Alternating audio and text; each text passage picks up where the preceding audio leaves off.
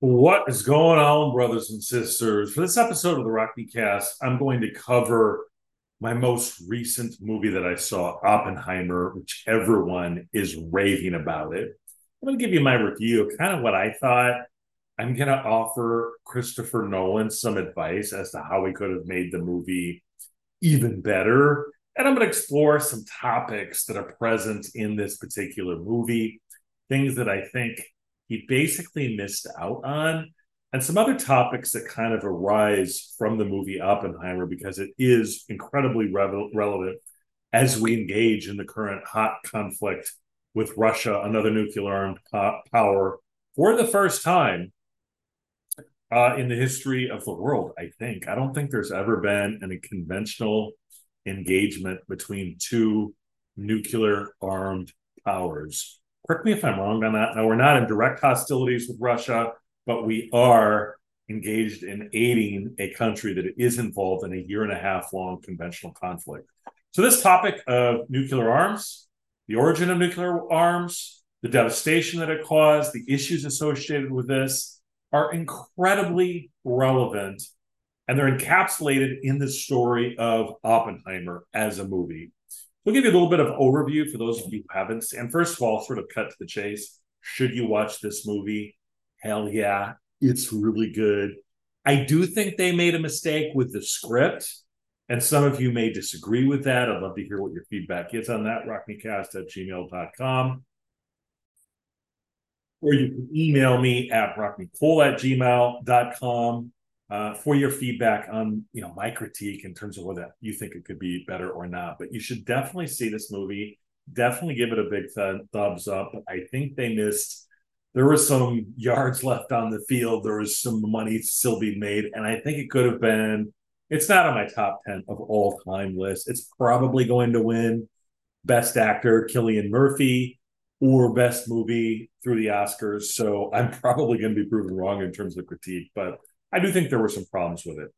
So, and I'm not going to review Barbie. I did not see that. My daughter saw it and said, it's good, but, you know, so I did not watch Barbie. You're just going to have to go to some other podcast for the review of Barbie. So I love this particular movie because it really deals with really deep topics of humanity and a man struggling with what kind of the consequences of his knowledge brought in terms of this death and destruction, and some of the moral issues that Robert Oppenheimer struggled with as he made the bomb, as he saw it explode just in the days and months preceding it, and in terms of the aftermath of after it exploded, the impact it had on the rest of his life. And like most tales, it really was a Greek tragedy. I do feel sorry for Robert Oppenheimer. He had all of this glory until the day he died. He struggled with the consequences of what he had built. So there's so many issues to explore. So in terms of what the movie itself struggled with and portrayed, there's, of course, the story of Robert Oppenheimer himself, how he came to be in charge of the Manhattan Project, which was the building of the atomic bomb in World War II. The explosion itself, which is awesome. So do not wait until you watch this on your own TV. This is almost worth the price of admission just to see the minutes leading up to the explosion itself. It is phenomenal, and it is reason to go see it on the big screen or even in IMAX. The whole film is shot in IMAX film. There are some of the fears that the scientists had. We'll cover that. They thought it was going to burn up the atmosphere. And then there's some, what I think was the mistake was kind of a description of after he built the bomb and after World War II closed, some of Robert Oppenheimer's old communist ties in the 30s were brought up. Of course, he became a big advocate against the further development of even stronger weapons, which was the hydrogen bomb, which was developed by Edward Teller, in which you actually use a nuclear bomb to explode the even bigger hydrogen bomb and make essentially fusion level energy. So the second part, it's really difficult to call it the second part of the movie. What kind of the thread throughout the movie is how Robert Oppenheimer lost his security clearance after World War II so that he really couldn't work on any high-tech weapon systems after the war. So it was kind of this administrative proceeding that took place in an office, and they tried to make it really dramatic, and then they wove the rest of his life story into why they thought that he was a security risk such that a security classification should be revoked. And he would essentially be just like you and me. He couldn't work on any of the high-tech fun weapon systems because he no longer had that access. So that gets me to, I want to give you a little bit of an overview of who Robert Oppenheimer was and why it's so freaking cool. And the big mistake that I think that Christopher Nolan made. So let's talk about who he was. I have a lot of complaints about how I was educated, but for whatever reason, the story of the atom, X-rays, the chain reactions, people like Niels Bohr, Werner von Heisenberg, Robert Oppenheimer, Albert Einstein, these names are all taught quite well. At least they were in my scientific education in high school and through college. So Robert Oppenheimer was a world-class physicist prior to World War II. His specialty was particle physics, and he in particular specialized in quantum physics, which was kind of the next stage of theoretical physics after Albert Einstein developed the theory of relativity in 1905. He became a professor. He studied at the University of California, Berkeley. He studied with some of the greatest particle physicists in the world, including Werner von Heisenberg in Germany during the 20s and 30s. So it was through his work as a professor at the University of California, Berkeley, that kind of put him on the radar of the military establishment in terms of who should actually put the atomic bomb together. So it covers this part of, the movie covers quite well this part of the Robert Oppenheimer story. But I think here gets to some of, I think, my critique, and I think some giant misses by the movie that I think they could have developed more well. I know why they probably didn't do it, but I do think they could have put this in here. I think it would have made it an even better movie. So, Christopher, if you're listening, which you're not, but for those of you who are, the big mistake I think that they made was focusing on this administrative proceeding as probably 40 to 50% of the movie is their effort to make this administrative revocation of Oppenheimer's security classification, basically the whole movie, the whole thrust of the movie. And then through that security classification hearing, it was held at an office, I believe, in Washington, D.C., they told the story of Robert Oppenheimer, why they suspected him, what their concerns were. Of course, the period itself, which was essentially the height of the McCarthy hysteria. And I think that they thought that it was kind of the best way to weave in how unlikely it was that this kind of eccentric theoretical physicist at the University of California, Berkeley, was chosen to lead this great program. Well, why was that a mistake?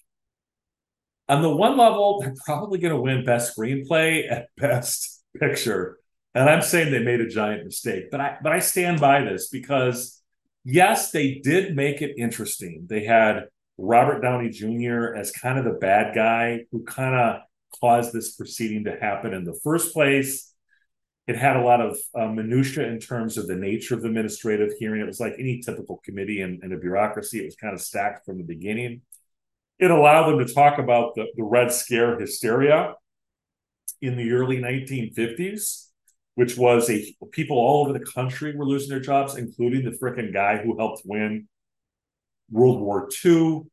It talked about some of the sort of the darker undercurrents of American society. And here it was, this guy who had literally saved millions of lives by building the bomb. And of course, there's the moral issue in terms of the use of the bomb against the civilians, but there's no doubt hundreds of thousands of American and Japanese lives were saved. That's a counter-hypothetical, but I think most experts would agree that's true, even those that were against the dropping of the bomb. But so there were reasons to do that. It allowed them to weave in through this administrative proceeding the story of Robert Oppenheimer. And of course, the other interesting kind of footnote to that is that Berkeley in the 30s was kind of just like it is now. It was filled by all these wannabe radicals. And so they were communists, and they'd read Das Kapital and Karl Marx and Leon Trotsky, and they were all at dinner parties. And so they're kind of classic dinner party communists, but it kind of allowed them to explore that milieu of Berkeley in the 30s. And kind of the punchline that you get with that, especially at the time, remember, prior to the 1940s, there was really no Cold War to speak of. Yes, there were some concerns about what was going on in the Soviet Union, but those concerns were not so strong that we didn't ally with Joseph Stalin for 5 to 6 years, send them guns, send them everything. So they were allies. It wasn't bad enough that we wouldn't ally with the Soviet Union. And so in the 30s, there really were concerns, but it was more not as big of concerns. And at the time, people were really hoping that communism was going to be kind of the path of civil rights for a lot of people of color. So it was more kind of, think civil rights in the 60s, was kind of commie agitation in the 30s, workers' rights, labor unions. Yes, there was some concerns on national leaders about what they were saying, but it was kind of more feared as that type of agitation, civil rights marchers, not the actual Stalinist communists. And so it gets into like how they transpose the Communist Party membership of his brother, that's Oppenheimer's brother, and his spouse against the backdrop of the 50s, where people were terrified that Russia was going to take over the United States through force of arms or significantly expand their territory. So they did do that very effectively. I mean, Christopher Nolan is an incredibly skilled filmmaker. And I mean, Christopher Nolan could go to a grocery store and film and make it interesting. I mean, he's that talented a director. He could go to a campground in Appalachia, if you ever got into comedy, make it hilarious. He's just a brilliant filmmaker, and his use of words and dialogue is fantastic. And of course, too, he's one of the most talented screenwriters in the world. He wrote the screenplay and directed it. So, I mean, it had a lot of those elements. So what was the cost of that, though? So it didn't work, and they're probably going to win best screenplay. But here's why I think they made a giant mistake. There's one huge glaring omission that I think, I'm sure they have the reasons why as to why they kept this out, but I nevertheless think it is a fair critique. The movie does not discuss almost at all any of the technical engineering challenges that they had from the start of the war, the start of the Manhattan Project, through the end. They didn't talk about the mechanical difficulties of engineering or essentially withdrawing the uranium to make it into a feasible material for a bomb. They didn't talk about how they determined that plutonium could be this alternative source of fuel that could also be used to make a bomb. They didn't talk about any of the mathematical challenges that were present when they were trying to develop the engineering problem in terms of how the bomb was actually developed. There was a very complicated mathematics, very complicated engineering, very complicated theoretical physics, mathematics, calculus. It took the top metallurgists in the world, the top physicists in the world, some of the top mathematicians in the world, some of the top engineers in the world. And they had to bring them all together to Los Alamos, New Mexico, to solve these exceedingly difficult technical challenges. And why was Oppenheimer picked? It wasn't that he was the best physicist in the world.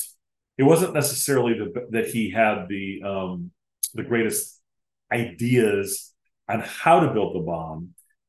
It was essentially that they felt he had enough of skills in various areas to be able to talk to all these different fields, because all these guys were geniuses, but it was essentially the breadth of his knowledge. He was fluent. He taught himself ancient Hindu so he could read the Bhagavad Gita. He studied Greek. He spoke languages. He gave a lecture in Dutch. So just the breadth of his knowledge, they felt that his charisma would allow him to work with some of all these top scientists. They get a little bit in terms of how this Leslie Groves, this army general or lieutenant or whatever he was, picked him. So there's a little bit of that interaction. But then once then he selects Robert Oppenheimer, they don't get a lot about how Oppenheimer put his team together, how these personalities were meshed. And I think that was a giant mistake. And a lot of you are probably saying, yeah, but like Cole, is that really going to be that interesting? I mean, can you really make a story that people are going to like about the engineering and the mathematics and the physics? Is that really going to be an engineering story that people are going to like? My response to that is yeah, I think that there is. And my proof of that is Andy Weir, the scientific or the essentially real science fiction writer who wrote The Martian and Artemis about the colonization of the moon. So I that was highly successful. And there he got into the math. I'm not saying you have to get into the level of a physics lecture, but I think in terms of the development of the theory, the application, the other thing I think is really fascinating, how a lot of times I criticize a lot of professors because they kind of have their head in the clouds. And they have a lot of critiques of everyone else, but they can't get shit done on their own. Well, that kind of exactly was Robert Oppenheimer. What I think makes it even more amazing, the fact that he was a horrible experimental physicist. He was horrible at doing any of the actual experimentations, so much so that he almost flunked out or was kicked out of, I think it was Oxford, because he just was a horrible experimental physicist. But he really reveled in theory, the theoretical application, the mathematics of it. Some of his ideas were almost good enough to win a Nobel Prize. He never did because he never was able to have that one-off brilliant idea. So even that aspect of it, how was it that this kind of eccentric theoretical physicist was able to put this team together of the most practical men and women in the world? They're able to take all of these abstractions and actually build a bomb. Instead, the movie kind of presents it as, well, they were always going to be able to build the bomb. It was only a matter of time. And there was no challenges. And in fact, the only thing they got about in terms of the sequential development of the bomb was how much plutonium it would make to make the big boy. I think it's the Fat Boy bomb. And then the more conventional bomb, one they used U-235. The other one they used plutonium. And they essentially talked about the quantity and the number of marbles that they would have to put in there in order to be able to build enough of a bomb. And then once they had enough marble, they lit it up. And it was kind of like building a giant firecracker. So they just kind of missed that. My guess is that if Christopher Nolan were talking to me right now, he would probably say that, Cole, I get that. We just didn't think that piece of it would be that interesting. And we thought that the story, the most compelling story, was the administrative hearing because we had all of these transcripts. And then that would allow us to kind of synthesize his entire life's work into this administrative revocation hearing that was actually surprisingly dramatic. So that's what they would respond to me. But I think I really felt wanting in terms of just an explanation of these things. So, for example, they got a little bit into one of the great fears they had is that if they built the atomic bomb and exploded it, it would create a chain reaction and blow up the atmosphere, that any of the hydrogen particles in the atmosphere would themselves be triggered to create fusion, and once fusion starts on Earth, it will essentially burn up the entire atmosphere and destroy the whole world. Now, they reported that, and they discussed that, and that was discussed as a hypothetical, but they didn't develop at all the guy who originally raised the concern. They said that they mathematically demonstrated that it wasn't likely and that it was near zero, but they didn't get into that at all. And they virtually addressed none of the technical challenges in terms of building a bomb. I mean, keep in mind that everyone knew you could split an atom in the 30s, and I believe several countries had done that. So it wasn't just a matter of splitting the atom or creating somewhat of a chain reaction.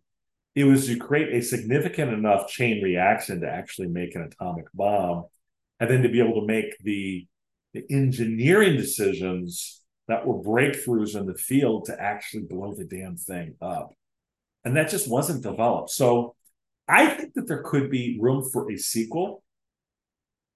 And the sequel would be nearly the exact time frame, except it, well, no, it would actually be a compressed time frame. It would be from the time the Manhattan Project started through the blowing up of the bomb itself. To me, that and then develop all the different theoretical principles that came to play when the bomb was actually exploded in Hiroshima. I think that would have presented a similar type story to what you would have seen in The Martian.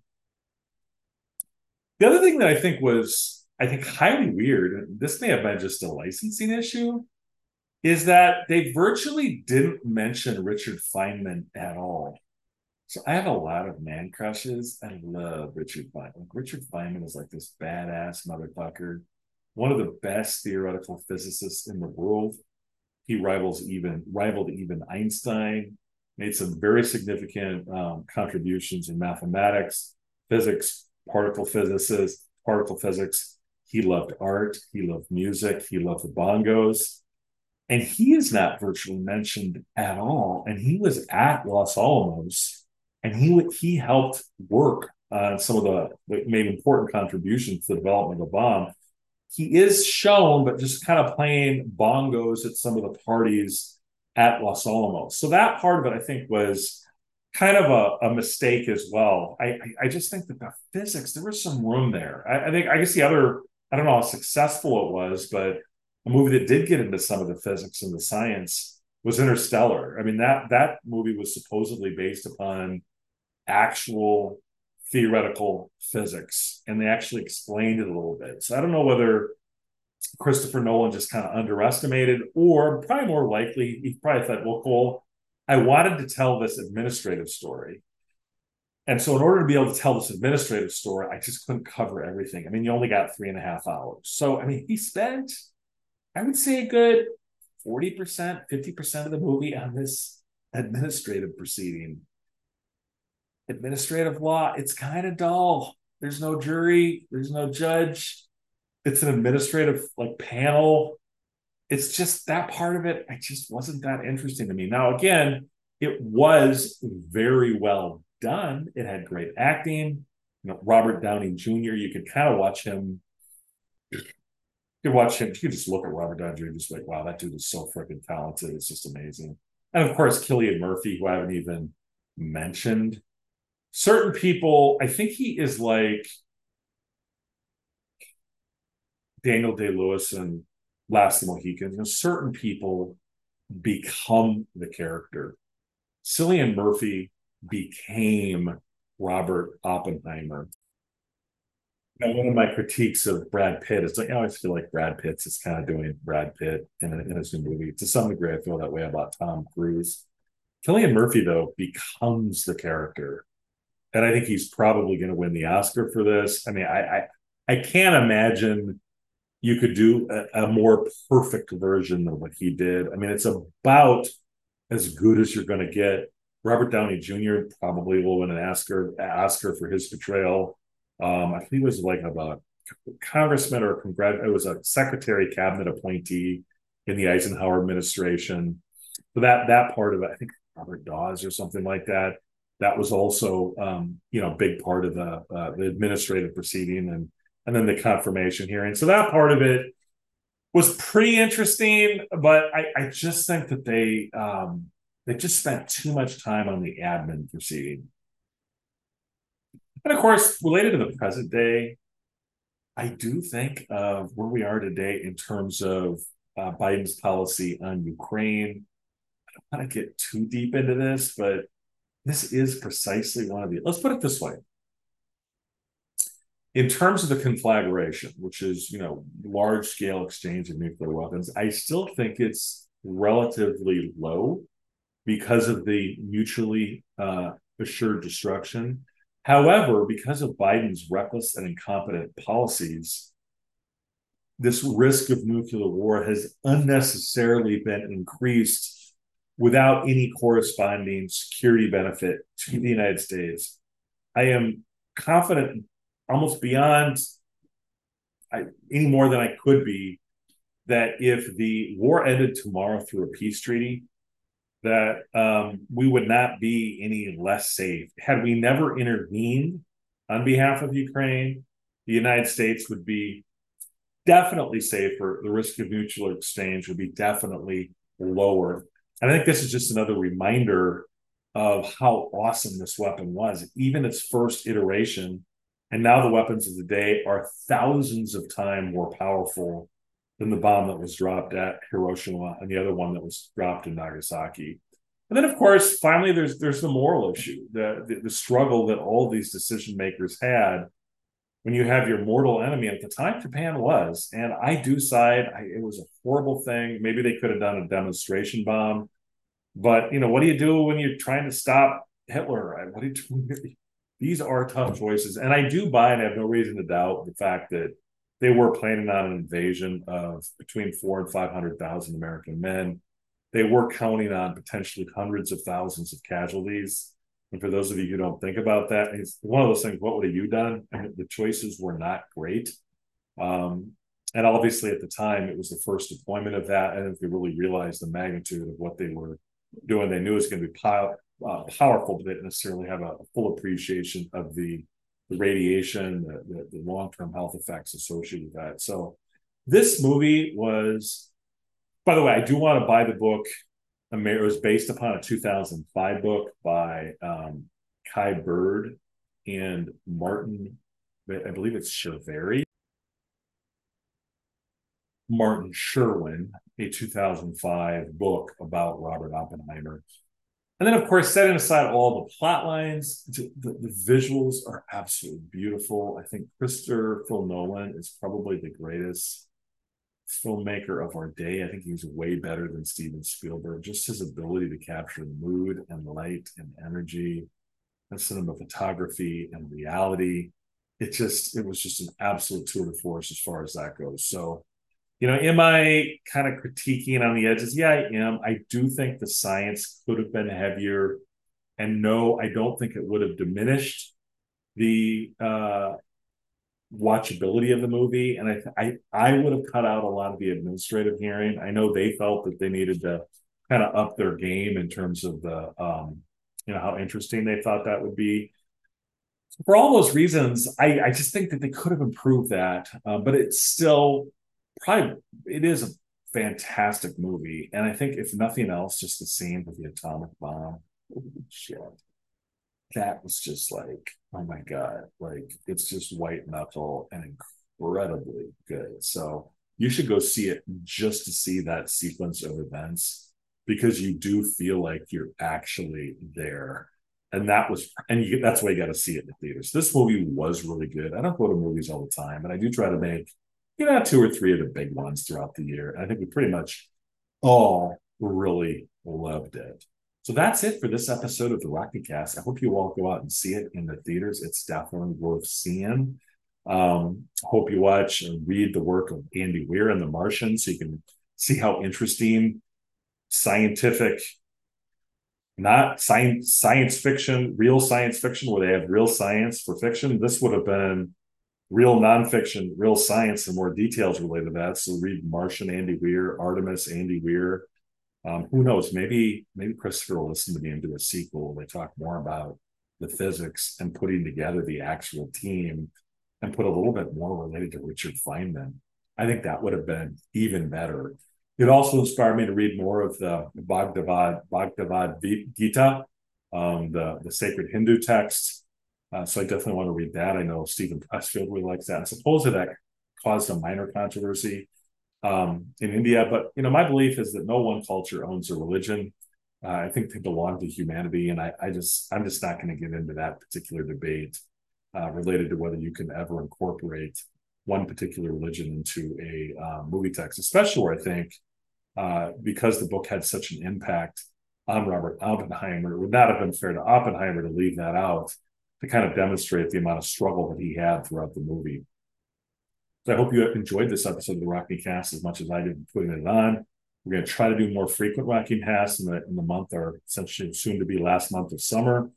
I'm going to do a podcast and listen to this really good one on by Dr. Mark Hyman about the potentially the biology of positive thinking. What happens when your thoughts become physically and chemically manifested in your body? That it's not just a placebo effect, it's actually something real and tangible. The guest himself wasn't that good, but I just think it really illustrates how important it is to have positive mindset. And we'll offer some techniques that you can use to do that. We'll talk about some of the books I'm doing, some of the health stuff. I think I can get an episode on intermittent fasting. Hope you had a good time in this particular episode of the Rocky Cast. I think I'm going to do one on Hunter Biden. Yeah, I'm going to join the cacophony of voices. Talk to you a little bit about that. I do quite a bit of federal criminal defense during my day job, so I do have some credibility in terms of assessing what I think would have happened for a quote unquote normal defendant, and so that kind of makes it even that much more interesting. So that's it for the Rocky Cast. Keep enjoying your summer. It's hot as hell where I'm doing the Rocky Cast right now, so I'm kind of sweating bullets. But I'm sweating bullets so I can entertain you. Please continue to give me positive reviews on Apple, Spotify, all places where podcasts are heard. Recommend me to your friends, your enemies, your dog, your mom, your dad, your spouse. We need to grow this freaking audience because this is what I love doing. And I hope you love listening to me as much as I love putting it on. So friends, infinite gratitude for you to tune in. Always appreciative of each and every one of you. Until next time, you and I meet again on the Rockney Cast.